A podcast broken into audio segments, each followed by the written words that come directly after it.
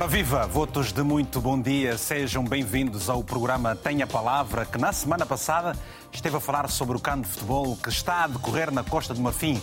Hoje trazemos um assunto diferente. O sociólogo e comentador angolano Laurindo Vieira, que foi morto a tiro na semana passada, em plena luz do dia, numa rua de Luanda, quando saía de um banco e se dirigia para a sua viatura, levantou nas redes sociais, uma vez mais, um aceso debate sobre a segurança pública em Angola. Os suspeitos do crime já foram apresentados pelas autoridades. O caso que chocou a sociedade preocupa os cidadãos por conta das mortes, assaltos e outros atos violentos no país, embora a Polícia Nacional tenha considerado em dezembro último que a situação da segurança pública em Angola era estável. Grande parte dos detidos que são apresentados nas operações da polícia angolana são jovens. Jovens que constituem a maioria da população e a camada que mais rápido cresce, correspondendo a cerca de 65%. No meio destas questões, as províncias de Luanda, Uíge, Malanje, Huila e Benguela são as que apresentam maior preocupação no relato das autoridades angolanas. Hoje, o tema do Tenha Palavra fala sobre a segurança pública em Angola. Esperamos então pela sua mensagem, relatando o que pensa sobre o assunto ou que diga que deseja aqui passar o seu testemunho de viva voz. O contacto do WhatsApp é o 00351 962 494 543. Convidamos para esta edição Domingos Inácio, é sociólogo e líder associativo, participa a partir de Malanje. Temos aqui nos nossos estúdios Mauro Carvalho, é jurista e, portanto, esperamos contar com uma participação de um convidado a partir de Benguela, o José Faria, que é igualmente jurista. Estamos a fazer as demarches no sentido de podermos ter o José Faria também em vídeo chamada. Como devem calcular, para um tema de suma importância, convidamos igualmente, e como é da praxe, a Polícia Nacional. Falámos com vários comandantes, homens ligados também à comunicação da Corporação Angolana. Pediram-nos que enviássemos um e-mail em carta timbrada. Fizemos questão de seguir esse procedimento. No entanto, até hoje, como devem calcular e ver, os nossos telespectadores, não obtivemos nenhuma resposta da Polícia Nacional Angolana para estar presente também aqui neste painel. De qualquer modo, obrigado a si que sempre e fielmente está deste lado a acompanhar o nosso programa. Vamos começar indo mesmo até à província de Malanje, onde está o Domingos Inácio. Domingos, bom dia e obrigado pela participação. Pergunto, como é que você caracteriza a segurança pública aí na província de Malanje? Bem, Vitor, obrigado. E devo estender as minhas saudações ao convidado em painel e dizer uma saudação extensiva a toda Angola, os malanginos e aos portugueses, moçambicanos, que se calhar nos estão a acompanhar. Primeiro,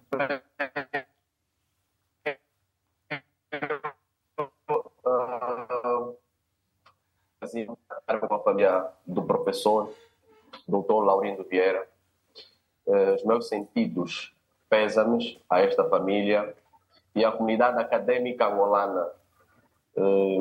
Como professor e colega de profissão, tanto sentimos muito essa perda. De forma caracterizada, a questão da segurança pública em Malanje, dizemos que ela está a sofrer alguma mutação. Como sabe, Vítor, viveu cá em Malanje, é de Malanje, sabe que a Carreira de Tiro, por exemplo, era um dos bairros que muito suscitava a questão da insegurança pública. Mas hoje, alguns dados podem apontar caminhos diferentes, tendo em conta a mobilidade social. Não sei se conseguem ouvir. Estamos a ouvir perfeitamente, Domingos. Pode continuar. Vítor? Estamos a ouvir. Ok. Como dizia, então, exato, face às constantes mobilidades, não é? A caracterização hoje da insegurança pública pode não estar muito voltada mais a um bairro que o outro. Entretanto, não se verifica de forma muito acentuada à insegurança pública, mas que ela é existente. Existe insegurança pública também na província de Malanje, porque há alguns bairros que dificilmente traz acesso nos períodos das 18 adiante. E há zonas específicas de alguns bairros que podes também sofrer, de certa forma, algum assalto no período da manhã. Muito obrigado. Ora, quero aproveitar o momento para recordar aos nossos telespectadores, estejam onde estiverem, que para participar do programa é bastante simples. Se enviar uma mensagem, nós vamos ler a sua mensagem. Se quiser falar diretamente com o Vítor aqui no programa, é só dizer, liguem para mim, que naturalmente a Paula vai fazer essa chamada e você não vai gastar absolutamente nada do saldo do seu telefone. Mauro, bom dia, obrigado de fundo de coração pela presença aqui no programa. O Mauro tem estado em Angola, chegou de lá muito recentemente. O que é que se pode falar dessa questão de segurança pública em Angola? Bom dia, Vítor. Bom dia também ao vasto auditório. E estender também o cumprimento ao convidado que me antecedeu, sociólogo, e, por outro lado, tendo em consideração também os últimos relatos que nos chegaram do facto ocorrido. Naturalmente que o crime é sempre um mal dirigido à sociedade e gera sempre ou despleta um alarme social. Exprimo aqui a minha proximidade a toda a família do malogrado sociólogo. Como disse muito bem o Vítor na sua locução, estive muito recentemente em Luanda.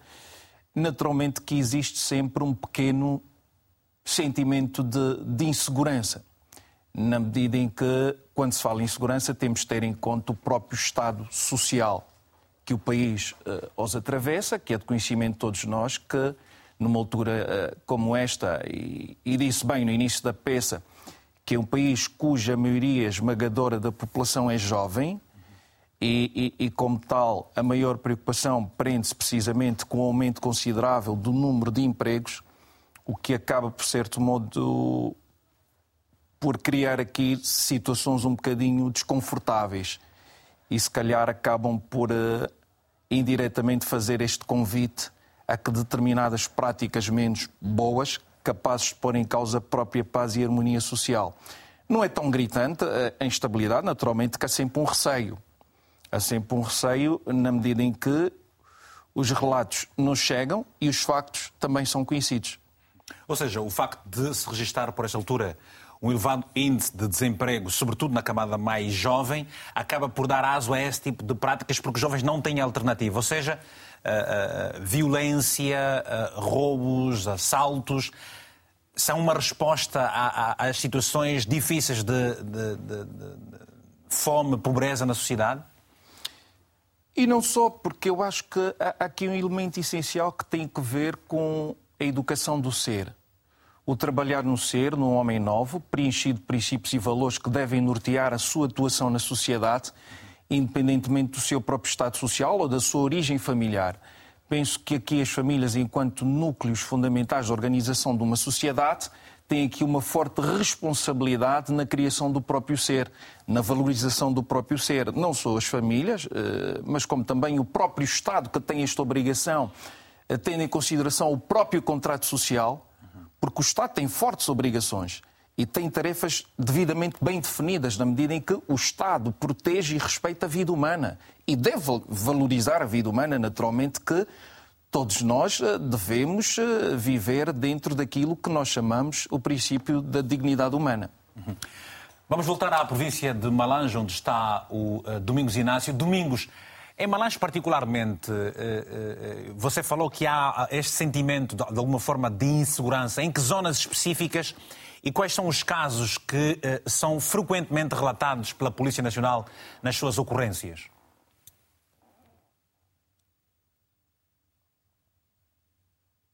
Bem, Vítor, eu gostava, antes de entrar para a questão, dizer o seguinte. Quando nós falamos de insegurança pública, nós temos de olhar na Constituição da nossa República, da Angola, não é? E que se fala da segurança nacional. Essa segurança nacional vai desembocar a segurança pública. E quem deve ser os garantes da segurança não a Polícia Nacional e os órgãos de Estado. Entretanto, em Malanje existem pontos focais, que são, por exemplo, o bairro da Catepa, que a zona 4, 5, são zonas que podemos considerar das mais endêmicas, não é? E a Polícia Nacional afirma isso também nos seus relatórios, que essa é uma zona que ocorrem vários crimes, ou vários sentimentos de insegurança por parte da população. A Carreira de Tiro também, claro, existe uma zona que também tem muito esses casos de insegurança pública. Estamos a dizer que num bairro em si, né, existem diversas zonas em que não me sinto seguro chegar em determinadas zonas. Não implica dizer que a insegurança pública está instalada completamente no bairro. Portanto, existem pontos onde são mais críticos, em que os cidadãos se sentem inseguros participar ou caminhar, do que em algumas outras zonas. Portanto, e são os bairros que mais saltam à vista, não é, daquilo que são os relatórios apresentados pela Polícia Nacional. Mas dizer que existem fatores que contribuem muito para a insegurança pública. Um deles é o fator arquitetônico, por exemplo. Vejamos, como fazer alguns patrulhamentos ou polícia de proximidade, como se diz, para zonas em que não há acesso. Por exemplo, nos guetos, e o Vitor conhece, sabe essa linguagem que eu estou a usar, são as zonas em que as construções, exatamente, os bairros em que as construções não obedeceram um perfil urbanístico. Se repararmos no passado, Vitor, as casas, o modelo arquitetônico das nossas famílias angolanas, de modo particular, é que não haviam quintais. Não haviam quintais e as pessoas eram educadas a controlarem as coisas dos outros. Quer dizer que o do outro pertence-me e pertence à minha família. Logo, eu não posso ir pegar o que é do outro. E os quintais não, ou seja, as casas não tinham quintais. Uma família podia viver num bairro sem quintais. Isso ainda existe para fora da cidade. Mas o sentimento de segurança existia, diferente dos bairros que estão próximos às cidades. Aí eu trazia a colação de um grande pensador, sociólogo também, o Anton Giddens, quando fala da consequência da modernidade, essa questão da insegurança, é que quando o do outro deixou de ser minha pertença e faço dele um aproveitamento para vantagens particulares, aí instala-se a questão da insegurança. Logo, quando não temos arruamentos, o carro da polícia, por exemplo, não chega. E, no período da noite, muito mais ainda. Por exemplo, a iluminação pública contribui também para a insegurança pública, uma vez que quem é o garante da ordem pública também é humano. Ele sente a mesma dor que nós sentimos enquanto cidadãos, os polícias também sentem. Logo, há um certo receio de dar o peito à bala para esses locais focais em que existe insegurança, a penetração, então, dos agentes da ordem pública. Logo, a questão do... Não sei se fui satisfeito nessa Muito questão, obrigado. Mas... Não, está claro, está claro, está claro... Está claro, e agora também vamos enfrentando algumas dificuldades na comunicação. Vamos até ao município do Lubito, província de Benguela, em Angola, onde está o David Kisanga. David, muito bom dia. Há segurança pública no Lubito? Há segurança pública em Benguela? O que pensa sobre a questão da segurança pública em Angola? Muito bom dia, meu ídolo. Bom dia, meu estimado. Agradeço imenso pela ligação. Dizer que a segurança pública aqui no Lubito, concretamente na província de Benguela, não é coesa. Por que é que eu digo que não é coesa? Sabemos nós que Angola é um país que não está evoluindo em quase todos os setores. E quando se trata de segurança pública, a primeira coisa é mesmo a falta de iluminação suficiente. É uma lástima que até as ruas principais, se ligam à Benguela não são totalmente iluminadas. Acarretamos riscos de automobilistas, riscos de pessoas assaltantes, né? Ou brilhantes, melhor dizendo. E quando chegamos em Moçambique, ainda passamos por grandes situações mais difíceis. Estamos a falar da lixeira, estamos a falar da Capone, estamos a falar do Bairro da Luz. Senhor Vítor Hugo Mendes, eu até neste momento, eu me pergunto o que é que falta mesmo em Angola para ter a verdadeira iluminação ou a verdadeira segurança ao povo.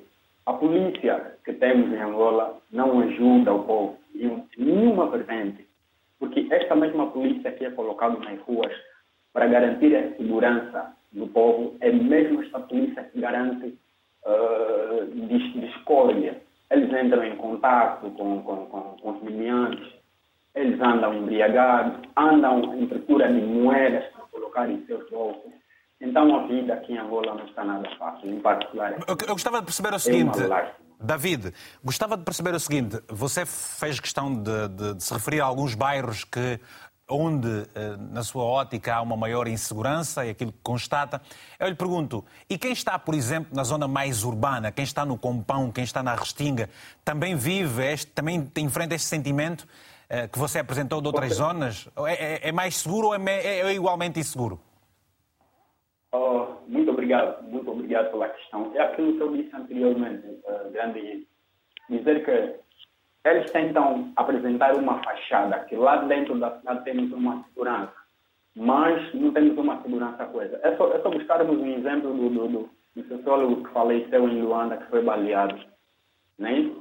Aí no Patriota, em uma zona aberta, conforme o meu ídolo disse, aqui na Restinga, aqui, digamos, tipo, no Bairro da Luz, nós temos aqui, tipo, eu posso falar a partir do Bairro da Luz, bem perto da casa do comandante municipal. Mas em alguns momentos, tipo, no mês passado, né, no mês das festas, passamos por um momento muito difícil, que os miliantes estavam mesmo muito bem perto de nós, mas não um policiamento. E eles foram diretamente para aquela rua ligada ao Prédio Branco, fizeram um montão de escândalo, mas a polícia estava aí bem perto. O que é que eles têm nos instituído? Eles dizem que não tem como interpelar porque nós não temos condições suficientes de salvaguardar estes milhares. Obrigado, então, David. Nós nos perguntamos. Obrigado, David, pelo seu testemunho aqui também presente. António Semente, no Sumbe, província do Kwanza Sul, em Angola. Faz favor, tenha a palavra. Bom dia, Vítor Hugo Mendes. Bom dia aos convidados no painel. Bom dia, senhor. Sim, eu sou de opinião. Vítor Hugo Mendes, até isso se tornou uma retórica, permita-me o termo, essa abordagem a respeito da segurança, porque morreu o professor Vieira. E o professor tem uma personalidade preponderante a nível da formação acadêmica e não só de outros serviços, porque também entende-se algumas palestras que dizem que ele fez parte do serviço de inteligência. Para falar, mesmo com a morte do professor, que é uma figura importante, mesmo assim, algumas patentes chegaram e disseram que há sempre segurança. O pior, às vezes, das nossas instituições, o que deixa também debilitada, eles dizerem que sempre que há uma debilidade, eles não conseguem aceitar o erro. Isso é o que prejudica muito as nossas instituições. Aceitação do erro. Há falta de segurança, há déficit no próprio policiamento, há dificuldade por parte do órgão policial daqui a Angola. Isso é uma realidade que não se pode esconder, senão o professor estaria... E onde ele foi morto? É numa zona urbana, no Patriota, quem conhece, quem está em Luanda, eu estou aqui na cidade de Sumba, mas já passei com amigos no Patriota, é uma zona urbana com segurança. Muitas das instituições residenciais, ou seja, os condomínios sobrevivem da segurança por parte dos próprios condomínios, é quem cria um sistema de segurança, não é propriamente a polícia quem cria esse sistema. Nós sabemos em que condições as instituições policiais estão a nível das províncias, não mesmo aqui na cidade do Sumbe. Em que condições esses polícias fazem um consumo excessivo de álcool? Em que condições há assistência para esses polícias? Muitos deles nem sequer têm academia para fazer treinamento. O treinamento só passa por parte, às vezes, do recrutamento. Depois ficam em carros de patrulha a céu aberto. Então, é um déficit em número que... O António Semente acha que o problema da insegurança, como apresenta aqui os seus argumentos, decorre do facto dos polícias não possuírem melhores condições de trabalho e também preparação técnica para operar, ou é um problema da sociedade por conta das várias dificuldades que enfrenta e, portanto, no conjunto há essa situação? Pois é isso. É que há dificuldade por parte social, não é? Isso também se reflete nos alguns órgãos de segurança, como a polícia, no caso. E não só, deve-se mesmo dos próprios professores. Há professores nas zonas recônditas de Angola que passam por situações difíceis. E o mais que me irrita, que me entristece, é que aqueles que têm papéis preponderantes dizem que está tudo bem, tem que se admitir o erro. Assim que nós vamos ter pontos de vista para superarmos essa dificuldade. Os polícias estão debilitados, os polícias não têm condições. É isso que deixa precário, essas instituições. Não há segurança, é verdade. Não há segurança. Só na baixa da cidade onde se encontra a casa presidencial, possivelmente ali. Porque nós aqui no Moçambique não há segurança. Estamos a sobreviver por segurança de vizinhança. Um controla a casa do outro, aquela solidariedade angolana. Obrigado, António Semente, pela sua participação uma vez mais. Vamos atender o Giliano Cardoso, está em Luanda. Giliano, muito bom dia. Tenha a palavra, se faz favor. Bom dia, Vítor Hugo Mendes. Vocês combinaram, não é? É tudo um litoral que está a participar. Combinaram, é Luanda, Sumbe, Benguela. Exatamente. Bom dia, Vitor Hugo. Bom dia. E os convidados do painel.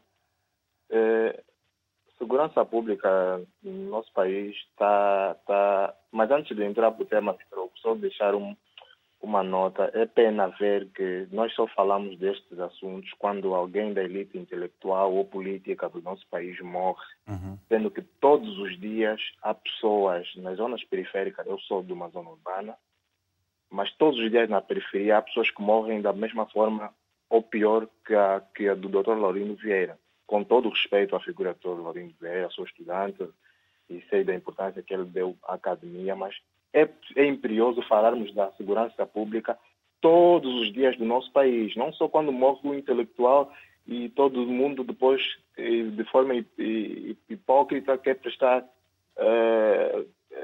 repúdio, sendo que isto é o dia a dia. Segundo o Vítor Hugo, infelizmente nós temos uma Polícia Nacional que há muito despreparo, quer emocional e até tático da Polícia Nacional. Nós temos uma polícia que tem falta de coletes antibala, temos uma polícia que hoje a polícia é moderna, a Polícia Nacional ainda não tem as body cams, que é as chamadas câmeras do corpo, que muitas polícias do mundo hoje têm, acho que Portugal também, a PSP já vai ter, a GNR também já vai ter as bodycams. E depois o preparo que é nos momentos patrulhamento, temos muito déficit de patrulhamento. Eu estudo numa universidade abaixo da cidade de Luanda. Felizmente tenho polícia ao sair da universidade, mas nas paragens não vejo. Eu estudo no pós-laboral e não vejo. E nas paragens há muitos furtos, muitas intimidações. Você vê vulgos lutadores com lâminas, com armas brancas. E porquê que, Giliano, o que é que está a acontecer? Por que razão é que há este sentimento de insegurança, como você está agora aqui a descrever? Porque... os cidadãos não confiam na Polícia Nacional e nos órgãos de investigação criminal. Primeiro, Vítor Hugo, deixa que vos diga, todos os dias nós vemos pessoas da Polícia Nacional, altas patentes da Polícia Nacional, dos serviços de investigação criminal, a serem denunciadas publicamente por pessoas nas redes sociais com nomes e sobrenomes destas pessoas participarem ou supostamente participarem no crime organizado. E eu acho que o Vítor Hugo sabe muito bem o que está a falar. E depois, o Presidente da República, que é o comandante em chefe das Forças Armadas e dos órgãos de defesa e segurança, e os seus próximos, parece que assobiam para o lado. O próprio Ministro do Interior, o Eugênio Laborinho, quase todos os dias é denunciado, é visto o seu nome e seu sobrenome envolvido em supostos crimes ou de ser conivente com determinados crimes. Isto é grave. Em qualquer país normal, o Presidente da República já reuniria o Conselho de Segurança Nacional e dizia, meus senhores, o que é que se passa? Os vossos nomes estão a ser denunciados por isso e por aquilo. Para terminar, Giliano, acha que toda esta situação que está a decorrer no país é fruto também de alguma impunidade que se registra? É fruto, sim, de uma impunidade, porque para se combater, para se ter uma segurança pública melhor, é preciso os órgãos, digamos assim, de decisão política têm, posso dizer, uma outra imagem. Hoje a Polícia Nacional e todos os órgãos do Ministério do Interior não passam confiança aos angolanos. Os cidadãos têm receio de fazer uma denúncia, porque sabem que dali não vai se passar nada. Ou se calhar vai ter uma investigação débil. E ficamos assim, digamos assim, à própria sorte. Infelizmente, é o que nós temos. Porque... Obrigado. Enfim. Obrigado, Giliano. Já voltamos às chamadas dentro de alguns instantes e, portanto, já tenho informações de que temos estado a registrar um número elevado de pedidos dos telespectadores angolanos, sobretudo, para que liguemos para os seus contactos, para darem aqui também as suas opiniões. No entanto, voltaremos às chamadas dentro de instantes. Vamos a mensagens que foram sendo enviadas. Vigino Real está em Moçambique, também acompanhando o nosso programa, e escreveu-nos o seguinte. As forças de segurança em Angola, Moçambique e outros países africanos são escravas de interesses políticos. Elas devem ser libertas. O mais caricato é que os homens dessas forças são nossos irmãos que passam as mesmas necessidades do povo comum. As ONGs devem começar a impor severas sanções se é que têm interesses humanitários. O Amir Júnior está em Luanda, Angola, escreveu-nos o seguinte. Mais do que prender os presumíveis criminosos, é preciso informar sobre os fatores que estão na base de tais práticas e qual tem sido o papel dos órgãos ligados à segurança pública. Não se compreende como, num curto período de tempo, numa mesma circunscrição e à luz do dia, atos criminosos tão bárbaros acontecem e em nenhum deles há intervenção policial no momento. Uma outra mensagem, eu vou pedir daqui a pouco aqui ao Mauro para analisar estas mensagens que vão sendo enviadas e também, naturalmente, os telefonemas. O Paulo Salvador Van Dunen, em Angola, não especificou em que província é que se encontra, escreveu-nos o seguinte. Eu nasci e cresci em Luanda, no bairro Petrangol, próximo ao Sambizanga. Atualmente resido em Malanje, aí está a localização, no bairro Carreira de Tiro. Tenho a dizer que a situação em Malanje e no bairro Carreira melhorou bastante, fruto do árduo trabalho da polícia e da nova mentalidade dos cidadinos. Depois temos uma outra mensagem do Rosário Candimba, na cidade do Cuito, província do Bié, em Angola, escreveu-nos o seguinte. O país está a viver uma insegurança total. Cheguei ao Cuito em 2005 e naquela altura não se registavam mortes com arma de fogo como hoje. Todas as semanas há registro de mortes de mototaxistas e ninguém vem esclarecer. O cidadão fica com a impressão de que determinados setores da Polícia Nacional angolana estão envolvidos no crime organizado. Vamos voltar às chamadas. Temos agora um telefonema já preparado. É Dibanzuila. O Dibanzuila está no Uíge. Então, Dibanzuila, como é que vai aí? Estamos à espera, está frio aqui, queremos um giçombezinho. Então, maruvo, que tal? Ok. Bom dia, aqui está tudo bem. Então, bora já aqui, maruvo, tudo preparado. Maruvo. Ok. Aquele fruto vermelho, como é que se chama? Um fruto vermelho, acho que parece uma borracha, como é que se chama aquilo? Okay, a gingenga. Não é a gingenga, um outro igual a gingenga, mas anyway, vou-me lembrar, depois digo o nome. Acho que é. Dibanzuila, E então, qual é a situação no Uíge relativamente à segurança pública? Na verdade, a segurança pública aqui é razoável. Eu vou começar por seguir, fazer críticas e elogios. Na verdade, segurança temos, mas não suficiente. Ok.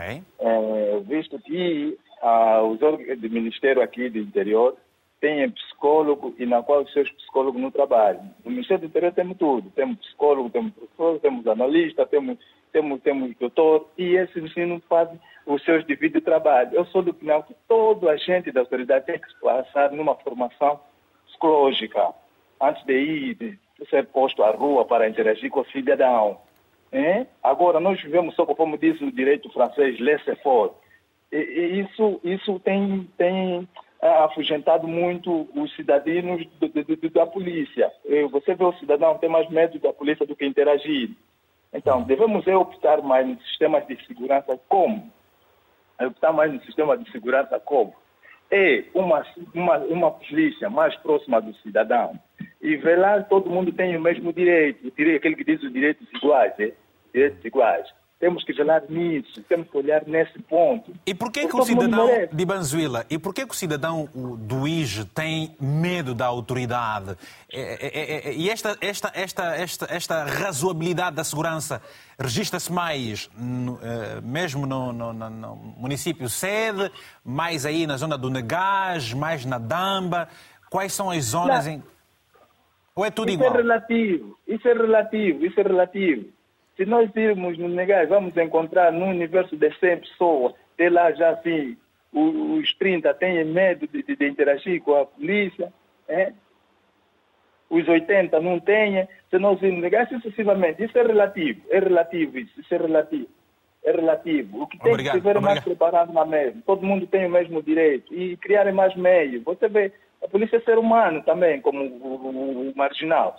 O marginal, ao fazer disparo, não escolhe, mas a polícia tem limitações ao fazer disparo. A polícia deve procurar neutralizar primeiramente. Já o marginal dá diretamente. E quando você vai nessa missão, acaba morrendo nessa missão, é para a sua família que perde. Você, polícia, veja o cidadão, mesmo ele com uma arma de fogo, você por legítima defesa, ainda é exposto nas barras de tribunal. Ainda é instaurado um processo, terás acompanhamento. Mesmo aprovado, está aí prova, mas ainda assim tens que ter acompanhamento num processo jurídico, até que se prova a inocência. Obrigado, Dibanzuila. Um tondolê, um abraço forte para si. Eu estou aqui a matutinar qual é o nome daquele fruto que tem no Uíge, muito, muito agradável. É cola. Obrigado, Carlos. É cola, sim, também lá tem. É tudo igual. Carlos, bom dia. O Carlos Lopes é o nosso telespectador que está na cidade do Porto, aqui em Portugal, angolano. Um telespectador assíduo e participante. Carlos, o que é que discorda com o que é que concorda dos nossos telespectadores? Ou com aquilo que foi dito pelos nossos... com os convidados, que os telespectadores que o antecederam? Muito bom dia, Vitor Hugo, e a todos aqueles que assistem o programa hoje. E que fomos hoje também assistir mais tarde. Este é um tema muito interessante porque é diário. As situações que as pessoas passam, insegurança pública em toda a nossa Angola. Mas, Carlos, nós estamos a falar, o nosso tema é segurança pública. Você diz insegurança, ou seja... Exatamente. Sente que não há segurança pública em Angola. Exatamente. Okay. Por isso eu começo logo pela insegurança e vou deixar um testemunho pessoal. Está bem. Ou seja, em 2017 cheguei a Luanda num voo, Porto direto, Tataga, Porto, Luanda. E por volta antes das 7 da manhã e deslocando diretamente à Conservatória do Registro no Prenda para tratar da documentação. E fui logo à saída, estava de fato, estava de gravata, estava com uma pasta e fui confrontado imediatamente com um cordão de jovens que estavam ali no esquema. Ou seja, a pedir dinheiro para se tratar de qualquer assunto dentro da conservatória. Na porta, um polícia. E o polícia fazia de conta que não estava ali a acontecer nada. Eu furei literalmente esse muro de jovens, entrei, resolvi a questão que eu queria, que era um certidão do registro criminal, que precisava, porque estava a tratar, foi deslocado para tratar da candidatura a deputado, e ao sair confrontei-me outra vez, mas com uma animosidade, por eu não ter deixado a nossa famosa gasosa. Deslocando para a viatura, cercaram a viatura, isto tudo com o polícia a ver. Batiam na viatura, exigiam dinheiro, e eu reparei que havia um dos jovens que não estava-se a movimentar muito, mas era o orientador daquilo tudo. E tive a ousadia de baixar o vidro, chamar o jovem, e a pessoa que estava comigo, o motorista, não baixa, Cota, não baixa, isto vai dar problema. E o polícia, em parte, sem fazer nada. Eu disse ao jovem, ouça, você está a ver ali o polícia? Ele que é o polícia, ali o polícia está por nós, não, aqui você vai ter que pagar. Isto não prenda, conforme eu referi.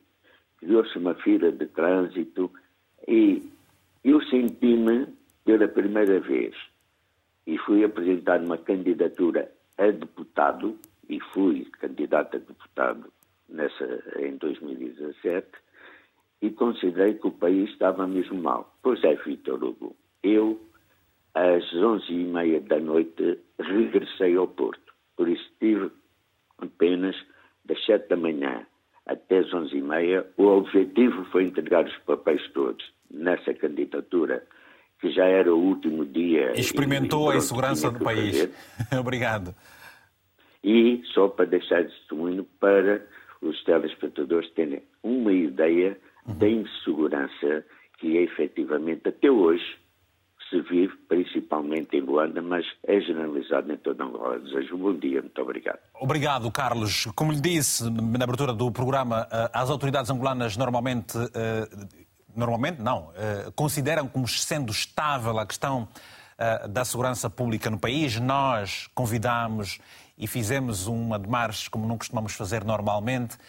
Foi-nos exigir, inclusive, uma carta carimbada, enviámos por e-mail, mas mesmo assim a polícia não marcou presença, sequer deu-nos uma resposta. Ernesto Conono está em Luanda. Bom dia, tenha a palavra, se faz favor. Ernesto, é a primeira vez no programa. Não desmarca, meu irmão. Não está. Está o Francisco Batista. Francisco, bom dia. Chico. Bem, já volto aos nossos telespectadores, para já os convidados. Mauro de Carvalho, quando você ouve estes relatos parecidos, em extremos completamente diferentes de Angola. Estamos a falar do relato que vem do Uíge, outro que vem, por exemplo, de Benguela. São extremos completamente. O que é que você pensa? E o facto de as nossas autoridades terem os posicionamentos que têm estado a ter, condenados pelos nossos telespectadores. Enquanto jurista, o que é que pensa?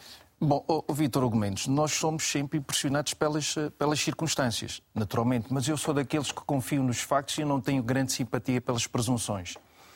Naturalmente não que... Não fosse um jurista de profissão, não é? Exatamente. Nós estamos hoje num mundo da subjetividade, da opinião, e naturalmente que as opiniões aqui também divergiram, na medida em que estamos a falar de latitudes diferentes, demografias diferentes, poder de compra diferente e, se calhar, também a atuação ou a praxis nessas mesmas circunscrições não são idênticas, não são iguais. Factos, se nos atemos aos factos. Se nos atemos aos factos, também importa ver até que ponto esses factos traduzem a realidade fiel, concreta, das circunstâncias em que são descritas aqui. Agora, a verdade é que o Estado afirma determinados valores jurídicos que o crime nega. Isto é um facto. O crime é tentador, é desafiador. E depois aqui a necessidade da pena negar o próprio crime, na medida em que a pena vem reafirmar os valores afirmados pelo próprio Estado. Agora, o mais importante é que o próprio Estado não deixe que a palavra segurança seja capturada por determinadas pessoas que demonstram aqui uma obscena inclinação pela maldade. Isto aqui é importante. O Estado deve-se fazer valer. O Estado deve ser o garante. Porque isto é um princípio constitucional. E quando o Estado desrespeita as próprias leis? Por exemplo, quando nós costumamos ver, e os juristas muito discutem essa questão, da forma como se apresentam os supostos criminosos na televisão, muitas vezes em asta pública. O que é que pensa sobre isso? Quando o Estado, por exemplo, quando quem deveria atuar acaba por ser ele próprio um elemento que desrespeita os direitos humanos. Há pessoas ligadas às diferentes organizações de direitos humanos que condenam veementemente, muitas vezes, a forma como a Polícia Nacional atua. O que é que você pensa? Portanto, isto acaba por ter um duplo sentido, porque há reclamações quando o Estado não atua e há reclamações quando há um excesso por parte do Estado na sua atuação. Certo. E há que naturalmente saber dosear o modus operandi por parte destas mesmas autoridades. Naturalmente que é condenável, é reprovável se o Estado, enquanto sociedade politicamente organizada, não é? E no âmbito daquilo que é o próprio contrato social e as funções que tem e as competências que tem, não consegue de algum modo materializar e cumprir a risca e de forma exemplar aquilo que são as suas funções. Naturalmente que a sociedade faz sentir e é este alarme social que tem-se vindo a verificar. O que é que pensa o Domingos Inácio e Malanje? Os nossos telespectadores, presumo, muitos deles jovens como você também, falaram aqui de forma vivamente sobre a insegurança. Há um elevado índice de desemprego na sociedade. Falou-se aqui da questão da impunidade.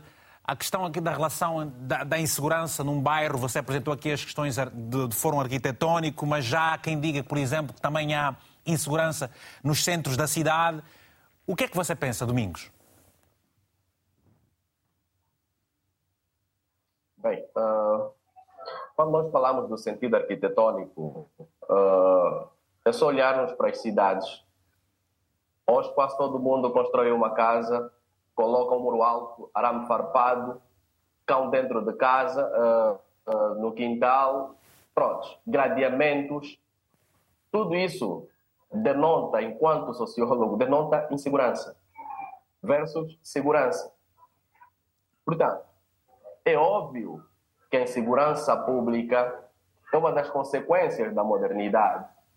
Portanto, o desemprego que aqui se apontou, claro, concorre, porque a quebra da moral também influencia para que indivíduos com comportamentos desviantes, assim diz Howard Becker, não é? Eles entendem que é uma situação benéfica para aquele grupo.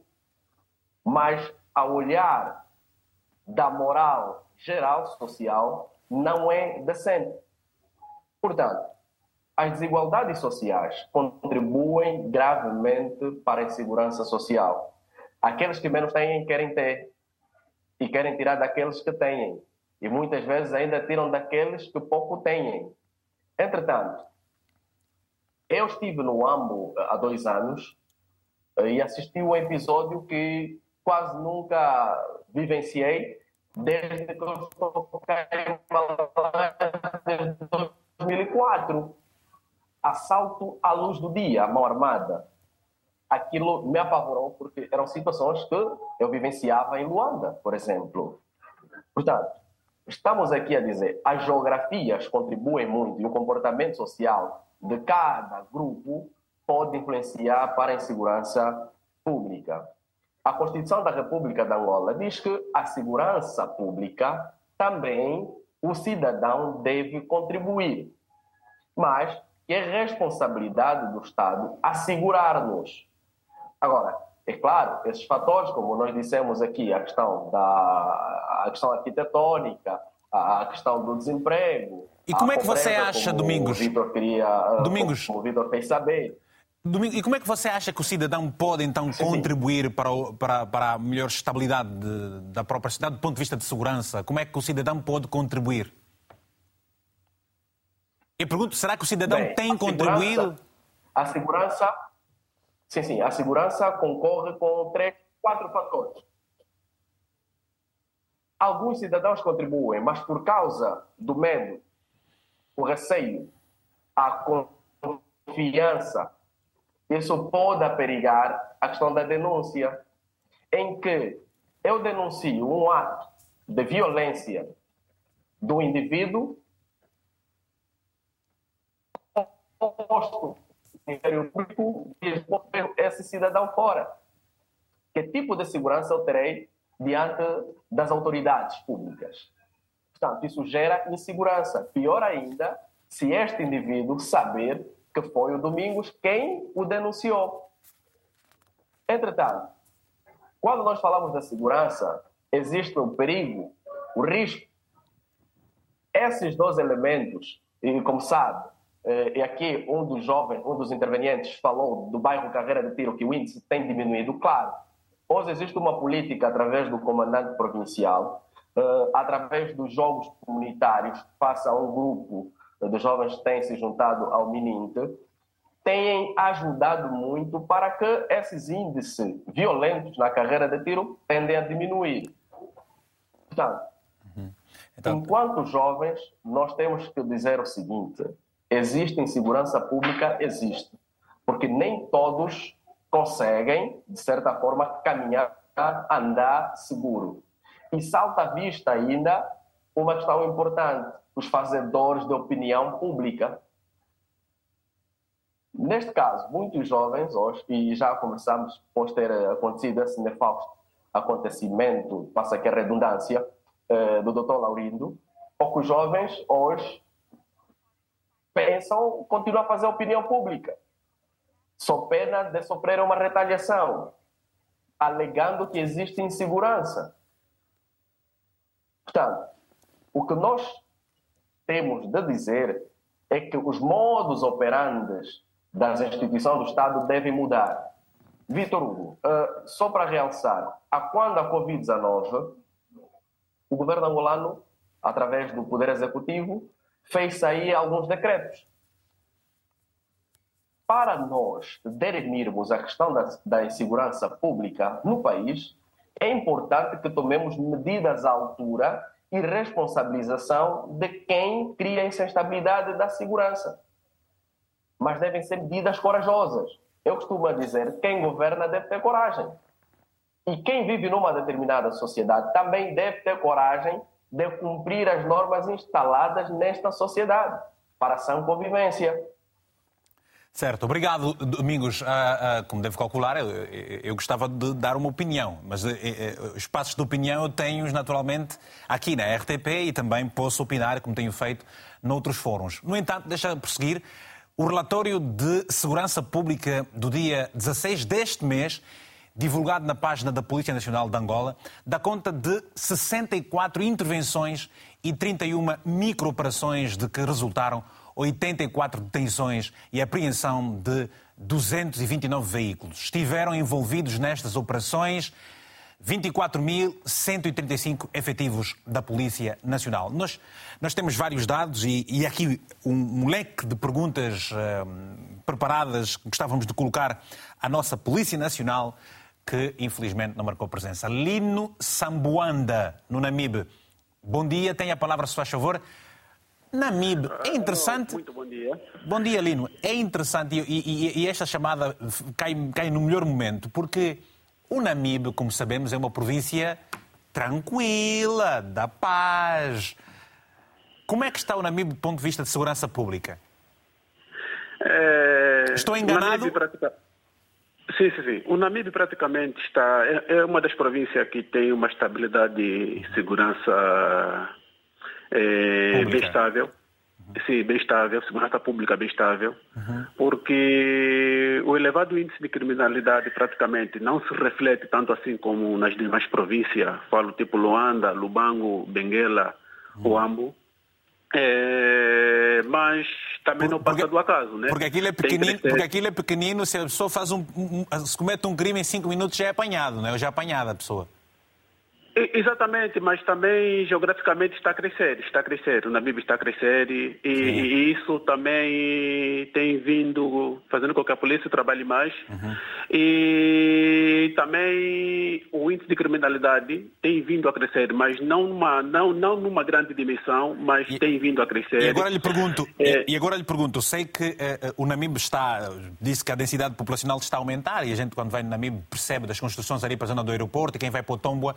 Eu pergunto-lhe o seguinte, quais são as razões que contribuem para que se esteja a registrar este aumento na criminalidade na província de Namibe? Sobretudo aí na cidade de Moçambique. Sim. Começo primeiro em dizer que eu acho que o elevado número de desemprego, o elevado custo de vida tem fazendo com que aumente o índice de criminalidade, porque hoje estamos a ver que a maior parte das pessoas que cometem estes crimes são adolescentes, né? Uhum. Adolescentes e jovens. Muitos deles estão naquela idade de que têm que ter uma oportunidade de emprego e não têm, tudo porque as coisas estão mesmo um pouco difíceis. E eles não vejam outro caminho a não ser entrar neste mundo da prática do crime. Mas isso não justifica, porque muitas das vezes a nossa segurança também não é tão bem estável, porque também tem fazendo com que o índice de criminalidade aumente de uma maneira elevada, né? Sim, de uma maneira elevada, porque a polícia, se estivesse munido de meio, se a polícia tivesse munido de conhecimento numa questões de formação, questões de coesão, então praticamente a situação seria diferente. Lino, muito obrigado, bom dia, um abraço e obrigado mesmo pelo seu telefonema. Vamos até Luanda, noutro ponto do litoral de Angola. Tito Augusto, na Lunda Sul, é mentira, não é Luanda nada. É Lunda Sul, é num extremo completamente diferente, é no leste de Angola. Lino, está em Saurimo propriamente ou está no Dala? Em que zona é que está aí da Lunda Sul? Antes, obrigado, Vítor Hugo Mendes, muito obrigado pela oportunidade, obrigado por esta oportunidade, a toda a sua produção, aquela saudação calorosa das terras do Mato Sem o Atembo. Oh, isso aqui Augusto. É que é mesmo uma saudação altamente especial. De facto, falo-vos da Lunda Sul, no município de Saurimo, nas terras mesmo daqui do Moene Mato Sem o Atembo. Uhum. E desde já estou feliz em estar em contacto consigo. Há muitos anos que não o vejo das nossas terras. A última vez foi quando deixou-nos o seu livro e sentimos-nos felizes. E deixa-me dizer que, quanto ao tema, antes felicitar-te por tudo que tens feito e desejar-te também um bom ano a si e a toda a sua equipa. Olha, indo já direito ao tema... Obrigado, porque muito elogio também faz mal, hein? Não, eu agradeço não por isso. Não tanto quanto mal. É aquilo que diz, elogia essas pessoas enquanto vivas e homenageia essas pessoas enquanto vivas. Pelo que tem feito e está aí elogiá-lo, tem sido uma grande pessoa na diáspora representando Angola e fazendo... Eu não faço mais do que a minha obrigação, meu irmão. Um abraço. Tito, eu agradeço naturalmente. Vamos só já para propor o assunto, Iaga, por favor. De facto, é neste sentido que todos nós poderíamos fazer alguma coisa por obrigação. Eu começaria por dizer que a segurança começa por nós. Se cada um de nós pautar por ter um comportamento que lhe transmita alguma segurança e seu bem-estar, de certeza que teremos uma Angola segura e que não daríamos muito trabalho para o Executivo, muito menos para os órgãos do interior. E eu faço uma análise de forma geral ao nosso país, em particular ao nosso município de Saurimo, a província de forma geral também, é que temos uma segurança estável. Nós já tivemos anos em que a segurança era muito instável e que tínhamos muita criminalidade a nível do país, particularmente em Luanda. E hoje estamos a olhar que o índice de criminalidade vai se desaguando para as províncias do Uambo, Namibe, e vai diminuindo um pouco em Luanda. Mas preocupa-me muito mais ainda no sentido de que as autoridades têm meios, como o fato que aconteceu com o doutor, o psicólogo, sociólogo, Laurindo. sociólogo Laurindo, se pudesse solicitar os órgãos da polícia para que pudesse o acompanhar a fazer o seu levantamento no banco, certeza que não poderia ter passado por isso. Isso é uma chamada de atenção a todos aqueles que levantam somas avultadas de valores. Desculpa, não lhe parece um pouco também estranho ou o que é que pensa o facto de, por exemplo, eu tenho aqui várias perguntas, era para colocar, mas gostava de pedir a sua opinião, que era: porquê é que, em alguns casos, os supostos criminosos são apresentados em menos de 24 horas ou 48 horas e, noutros casos, passam-se muitos meses e até anos e eles não são apresentados?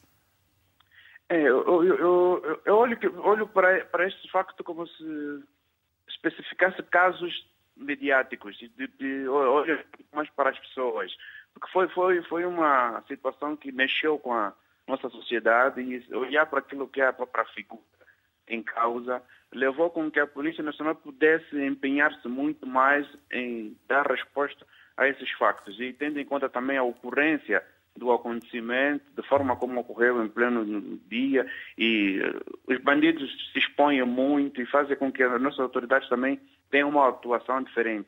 Mas de outra forma também sinto-me um pouco mais preocupado, porque alguns casos de facto têm razão que não têm sido esclarecidos em menos tempo.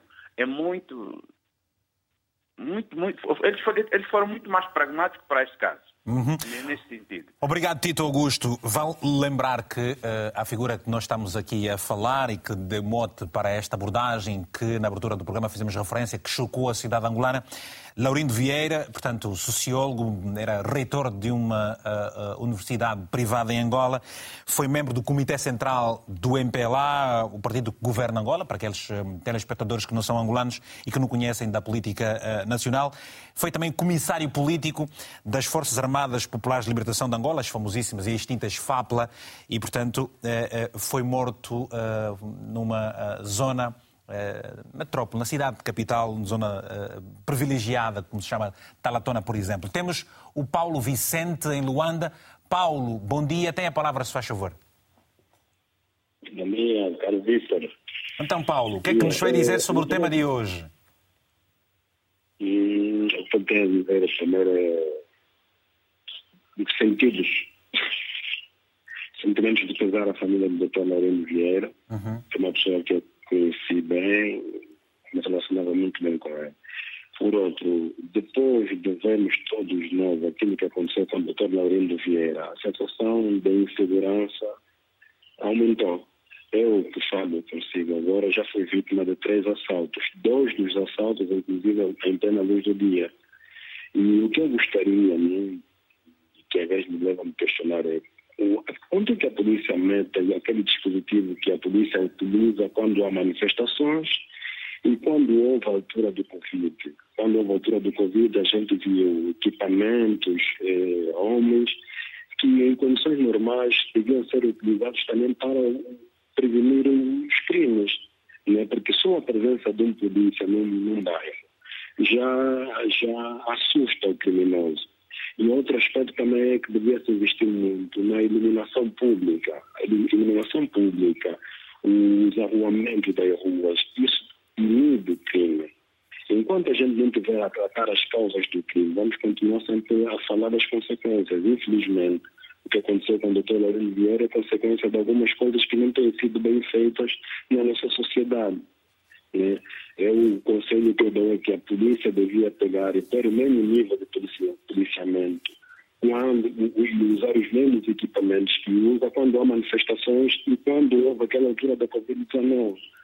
Isso é que são as minhas ideias, isso é o que eu penso, e é a sugestão que eu deixo para o nosso executivo, porque eu vejo, por exemplo, no bairro, que o polícia está mais preocupado com o mototaxista e os automobilistas do que com a própria segurança do cidadão. Os polícias estão, não por isso, ninguém me conta, porque eu vejo isso todos os dias. Tu vês ali, pode ter um foco de uma briga ou qualquer coisa. A polícia não está preocupada, está mais preocupada em atacar aí, atrás do automobilista ou atrás do mototaxista. Não pode. Obrigado. Não pode. Eu acho que deve ter mais preocupação com a segurança do cidadão. Obrigado. Até uma próxima oportunidade, Paulo. Vamos atender a Isabel Francisco. Isa! Uau! Não são todos os dias, temos aqui uma senhora. Então, Isabel, como está? Estou bem, Vitor. Oh, isso é maravilhoso. Isabel. As entradas foram boas. Não percebi, Isabel? As entradas foram boas. Foram boas, minha irmã. Cheio de frio aqui na Tuga, vou-te contar. Não, irmão, o importante é que está bem. Eu tenho orado pelo meu irmão. Yeah. O importante é que está bem a tua família. Eu liguei para fazer uma. Eu sou mãe. Nosso país está em crise. O meu marido trabalha numa empresa da agricultura. Está há 8 meses. Não lhe pagam. E tem 8 filhos. O meu primeiro filho tem 24 anos. Vamos comer queimado. Está há 8 meses. Não lhe pagam. Trabalha numa empresa da agricultura. Agora, ontem eu me disse que estão querendo ter a pessoa. 3 meses ou 4 meses já vão me dar 40 mil. Agora que eu tenho 8 filhos, tenho um filho que estão no colégio, vamos comer que é para aqui, não vamos falar contigo, estou bem fobada. Eu preciso decidir mesmo ligar para esse programa para fazer essa mulher, essa empresa está na gama. Eu sei que não sou a única mulher, são mais mulheres que estão nessa situação. Antes desses filhos vão assaltar. Eu, como mãe, vou fazer aqui, estou doente. Meu marido me deixa doente, vai viajar, ganha 100 mil. Deixa eu ouro comigo. Esse governo vai nos matar. Está bem, Isabel. Compreendo naturalmente a sua preocupação e obrigado pelo telefonema. Nós temos o seu contacto e eu vou ligar para si depois do programa, está bem? Obrigado. Tenha coragem e uma força bem forte para si, tá? Não se desespere. Tá? Não se desespere. Vamos agora passar aqui para o Mauro, são relatos de facto dolorosos, naturalmente, mas o país precisa de estabilidade, precisa de segurança pública para atrair investimentos. O Presidente da República, aliás, no ano passado, Angola foi considerado um dos países que foi considerado este ano um dos países para ser visitado. Há um relato que é bastante controverso nas redes sociais, do ponto de vista que o Presidente apresentou, sobre que turismo também se faz na lama, também se faz com poeira, também se faz em condições que só ele mesmo entende que se faz, mas a falta de a ocupação da parte da juventude e estas questões de injustiça, são elas também predominantes, fazendo com que haja toda essa situação que vai sendo apresentada aqui no programa de insegurança em Angola? Naturalmente que sim, e devemos sublinhar todos estes relatos com alguma preocupação também. E não nos podemos, de algum modo, despirmos de uma certa pedagogia na análise dos relatos. Porque senão, vejamos, cada um de nós, antes de desencadear uma determinada ação, deve equacionar as consequências que daí poderão advir. E chama-se prudência, naturalmente. E partindo sempre do princípio de que, quando o lado primitivo do nosso cérebro assume o comando, naturalmente que nós somos convidados a praticar atos indesejáveis capazes de colocar em causa a segurança de todos nós. Eu estou plenamente de acordo também à opinião de um telespectador que dizia que cada um de nós também deve ser um relevante participe no contributo à própria segurança. Isto é fundamental, porque também não se pode justificar o facto de que, tendo eu ou ele ou aquele determinadas dificuldades, e a partir daqui extrair ou ter o direito no sentido de poder retirar a vida a alguém. Relativamente ao que o Vítor dizia, que Angola passou a ser agora e tem sido alvo de brincadeiras, inclusive nas redes sociais, não é? Eu penso que aumenta aqui a responsabilidade por parte do próprio Estado angolano que diz respeito à garantia deste bem essencial, que é a segurança. Se nós estamos a pensar em turismo, estamos a pensar na captação e é uma das formas de arrecadação também de receitas, quiçá divisas que o país tanto precisa, naturalmente isto aumenta de algum modo a própria responsabilidade, porque eu quero acreditar que todo o Estado é um Estado de bem, é um ente de bem. E a questão da impunidade de que já nos referimos aqui também, o que é que você acha?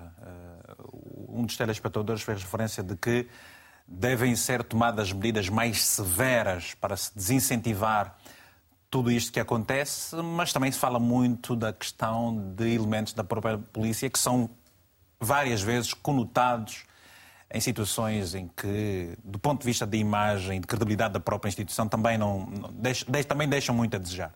Portanto, aqui entramos para o campo da justiça, portanto que compete aos tribunais administrarem a justiça em nome do povo. Não é? E o telespectador dizia aqui que há determinados elementos que são apresentados que, como supostos ou como presumíveis autores de determinadas práticas ilícitas.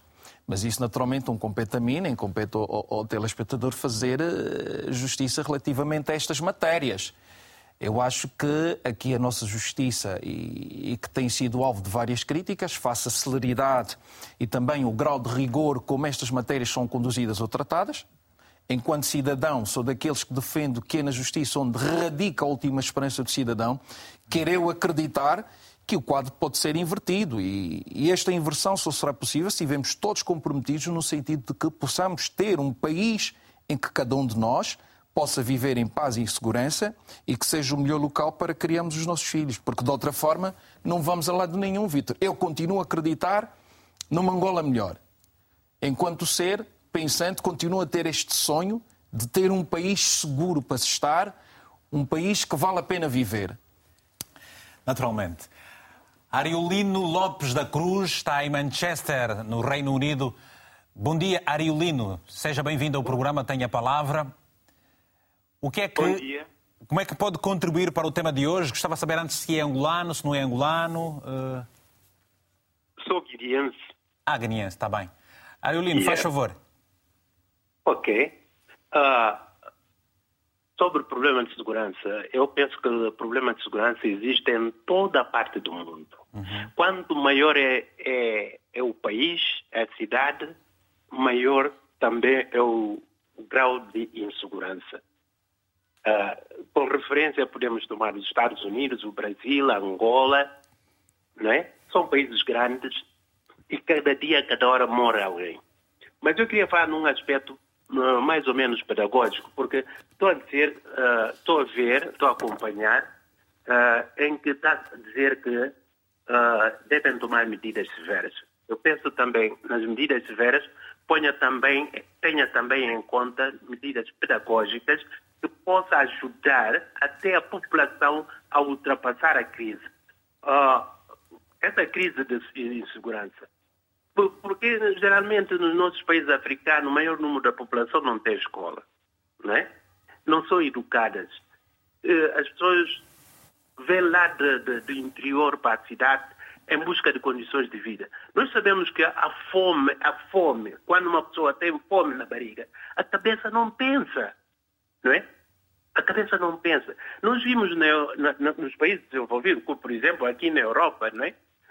Tem subsídio para as pessoas poderem viver. Angola, podemos dizer, Angola tem muita riqueza e tem possibilidade de fazer isso para a sua população.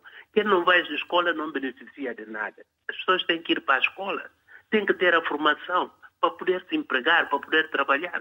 Isso é muito importante. Vamos ver nesse aspecto pedagógico das coisas, da realidade das coisas, não é?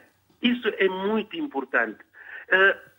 Uma instituição de segurança tem que ter pessoas permanentemente a estudar a melhor via para resolver esse problema de insegurança na sociedade. Tem que ter pessoas a trabalhar. Qual é a melhor via? Vamos formar equipa de trabalho. Vamos perguntar, vamos fazer... Vamos inquirir a população, vamos perguntar nos outros países que estão mais avançados como é que isso se processa. Obrigado. Isso é muito importante.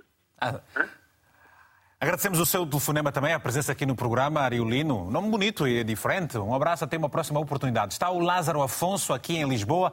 Lázaro, é angolano, não é angolano? Qual é a sua nacionalidade e de que forma vai contribuir então com o seu pensamento aqui sobre o tema em abordagem no dia de hoje? Lázaro. Vítor, muito bom dia. Bom dia, meu caro amigo. Eu tenho estado a acompanhar isso de São Tomé e Príncipe. Muito bom.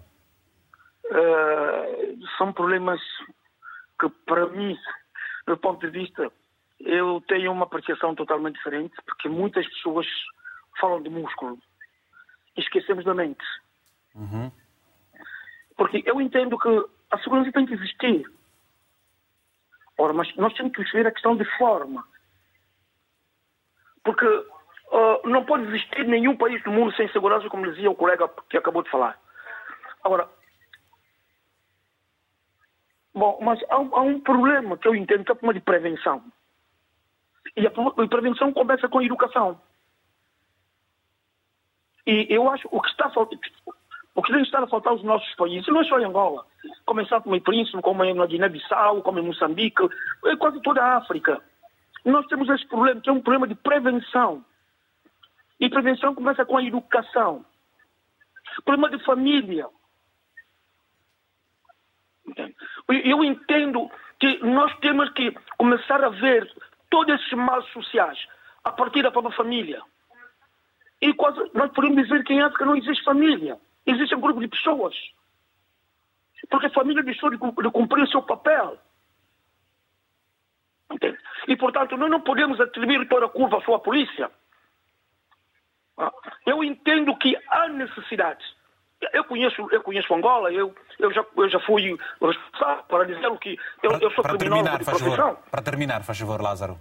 Eu sou criminólogo de profissão, mas eu entendo, ô Vítor, que nós temos que chamar a nós a grande responsabilidade no seio das nossas famílias.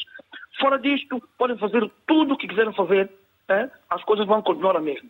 Era isso que eu queria dizer. Muito obrigado. Obrigado, Lázaro. Tem uma próxima oportunidade e um dia desses vou convidá-la a estar aqui como São Tomense para poder participar de um programa. Balduino Vítor, no Namibe, tenha a palavra, se faz favor. É para terminar, Balduino, peço que vou-lhe dar só um minutinho. Peço desculpas, estamos mesmo a terminar e tenho 5 mensagens para ler. Alô, sim, bom dia, Vítor. Bom dia, caro amigo. Estar a falar contigo. Agradecemos o carinho. Quanto à situação de segurança, eu acho que não existe segurança em Angola. Não existe na nossa sociedade. Segurança é estarmos a andar, a caminhar, à vontade, seja em qualquer sítio. Mesmo aqui no Namibe, tudo bem que... Mas então não se anda, não se sai do Namibe até o Cunene, não se vai a Huila, não se vai a Benguela, já não se vai ao Tombo, naturalmente, sem problema nenhum. Segurança não é isso? Não é poder deslocar-se de um lado para o outro em segurança? Não, quando eu falo da questão de segurança, eu estou falando nas 24 horas do dia e de forma tranquila. Okay. Isso não se faz. Isso não se faz. Porque em qualquer sítio pode acontecer alguma anomalia. E, infelizmente, as pessoas tendem a não pôr a questão porque também desacreditam da própria polícia. Desacreditam devido... Recentemente, eu estava vendo na televisão um caso de uma jovem que disse que meteu o caso na polícia e a polícia estava a sediá-la. Como é que vamos fazer chegar as questões na polícia se a própria polícia também não nos garante a segurança? E há aquele caso de uma mulher que foi violada mesmo na esquadra por polícias, não é? Também. Exatamente. Recentemente vi num dos canais de televisão. Então, isso vai desacreditando para que as pessoas façam as suas denúncias. E depois ainda, por exemplo, no meu caso, né? Sou professor. Dou aulas de noite num bairro aqui não tão seguro assim. Logo no segundo dia de aula, uma aluna queixou-se que foi assaltada. A partir deste momento, esta aluna já não está psicologicamente em condições para receber as matérias, porque sempre que está na sala de aula ela tem esse pânico. Por outra, o policiamento é feito apenas nas principais artérias. Os polícias não entram nos bairros. As pessoas vivem ali dentro dos bairros. É tanta coisa por dizer, mas em suma é isto. Obrigado. Até uma próxima oportunidade. Vamos agora às mensagens. O Paulo Kikola, em Luanda, escreveu-nos o seguinte. As instituições do Estado não conseguem travar ou reduzir a criminalidade num país é porque os criminosos estão dentro delas. Em Angola, muitos funcionários públicos, por inúmeros motivos, acostumaram-se a viver em situação de crime. A grande maioria nem mais identifica o que é um crime grave, pois, lamentavelmente, o país não consegue ver ou enxergar, como diz aqui, a água na qual vive. Benaldino Mondelano, Maputo, escreveu-nos o seguinte. Se cruzarmos a questão da insegurança pública com o fator idade e olhando especificamente para a juventude, está diretamente ligada à desocupação, pobreza e à falta de literacia. Também é preciso que, na perspectiva social, as famílias e as igrejas, que são muitas hoje em dia, façam o seu papel no sentido de educar as pessoas a diferenciar o bem do mal. Gomes Cardoso, em Angola. A polícia ou o polícia aqui em Angola não faz nada para garantir a segurança. Eles só sabem ficar nas vias públicas a pedir gasosa para os taxistas que estão a fazer o seu trabalho. Até nos bancos não há segurança porque os próprios bancários combinam para assaltarem os clientes. Você vai levantar dinheiro num banco, sai e os ladrões falam. Dá 40 mil que levantaste. E você se pergunta, como é que eles sabem que você levantou esse valor?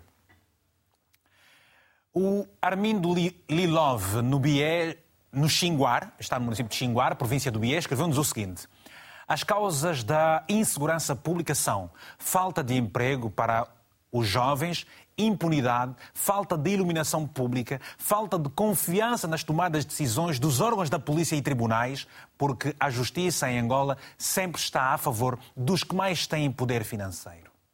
O Flaboi Fernandes, também em Angola, escreveu-nos o seguinte: segurança define-se como condição ao Estado de estar seguro ou protegido. Neste sentido, em Angola, não existe nenhuma segurança pública. Vimos bandidos com armas assaltarem a mão armada em pleno dia. A Polícia Nacional de Angola vem com balanços imaginários, mas na realidade sabemos que há colaboração com os vândalos. E estas são as mensagens que foram enviadas. Vamos até Malanje, está o Domingos Inácio. Domingos, as suas últimas considerações pelo que acabou de ouvir e também que acabou de ouvir nas palavras dos telespectadores e a essas mensagens que nos foram enviando, que nos foram enviadas. Sim, Vítor. Quando a Polícia Nacional diz que os casos de insegurança ou a segurança pública é estável, é preciso perceber o que é literalmente o termo estável. Um exemplo, quando há um acidente na via pública, em que existem vários feridos, enfim, graves, depois o médico em serviço diz: alguns estão no estado grave e alguns estão estáveis. Esses estão no estado estável não quer dizer que não sofreram lesões. Logo, estamos a dizer que a Polícia Nacional, ao dizer que o estado da segurança pública é estável, não está a dizer que o país está completamente seguro. É bom que eu tenho esse entendimento, não é? Que reconhece, a Polícia Nacional reconhece que existem fraquezas, existem dificuldades no asseguramento público. Ora, os casos foram relatados, e eu disse aqui, quando nós conhecemos uma zona perigosa, e a gente quer chegar até esse sítio, nós colocamos uma coisa, corremos um risco. Quando existe uma situação de perigo e a gente quer lá chegar, também corremos um risco. E a segurança situacionalmente te diz que é a ausência, ou se não mesmo a minimização, não é, de perigo. Logo, é importante que os modos operandi da nossa Polícia Nacional em particular e o Estado na pessoa do titular do Poder Executivo zare algumas medidas especiais que protelam a segurança pública. Eu quero dizer o seguinte... Para terminar mesmo, literalmente. Para terminar mesmo, todo crime violento atualmente, eu penso que a resposta deve ser violenta, porque... Obrigado. Não se admite. Obrigado, peço desculpas. Direitos humanos não quero cometem. Eu tenho que terminar agora. Domingos, tenho que terminar agora. Obrigado, Mauro Carvalho, porque você está a acompanhar o cronómetro aí. Estou há 23 segundos apenas para dizer isso e nada mais. Obrigado a todos que participaram ou tentaram participar no programa. Não houve tempo para atender a todos. Obrigado também aos que interagiram na nossa página do Facebook. Aproveite, passar e deixe lá ficar um comentário e também um like. Um abraço à minha mãe em Malanje, que está a acompanhar o programa. A todos, fica sempre no final de cada edição um abraço africanamente fraterno.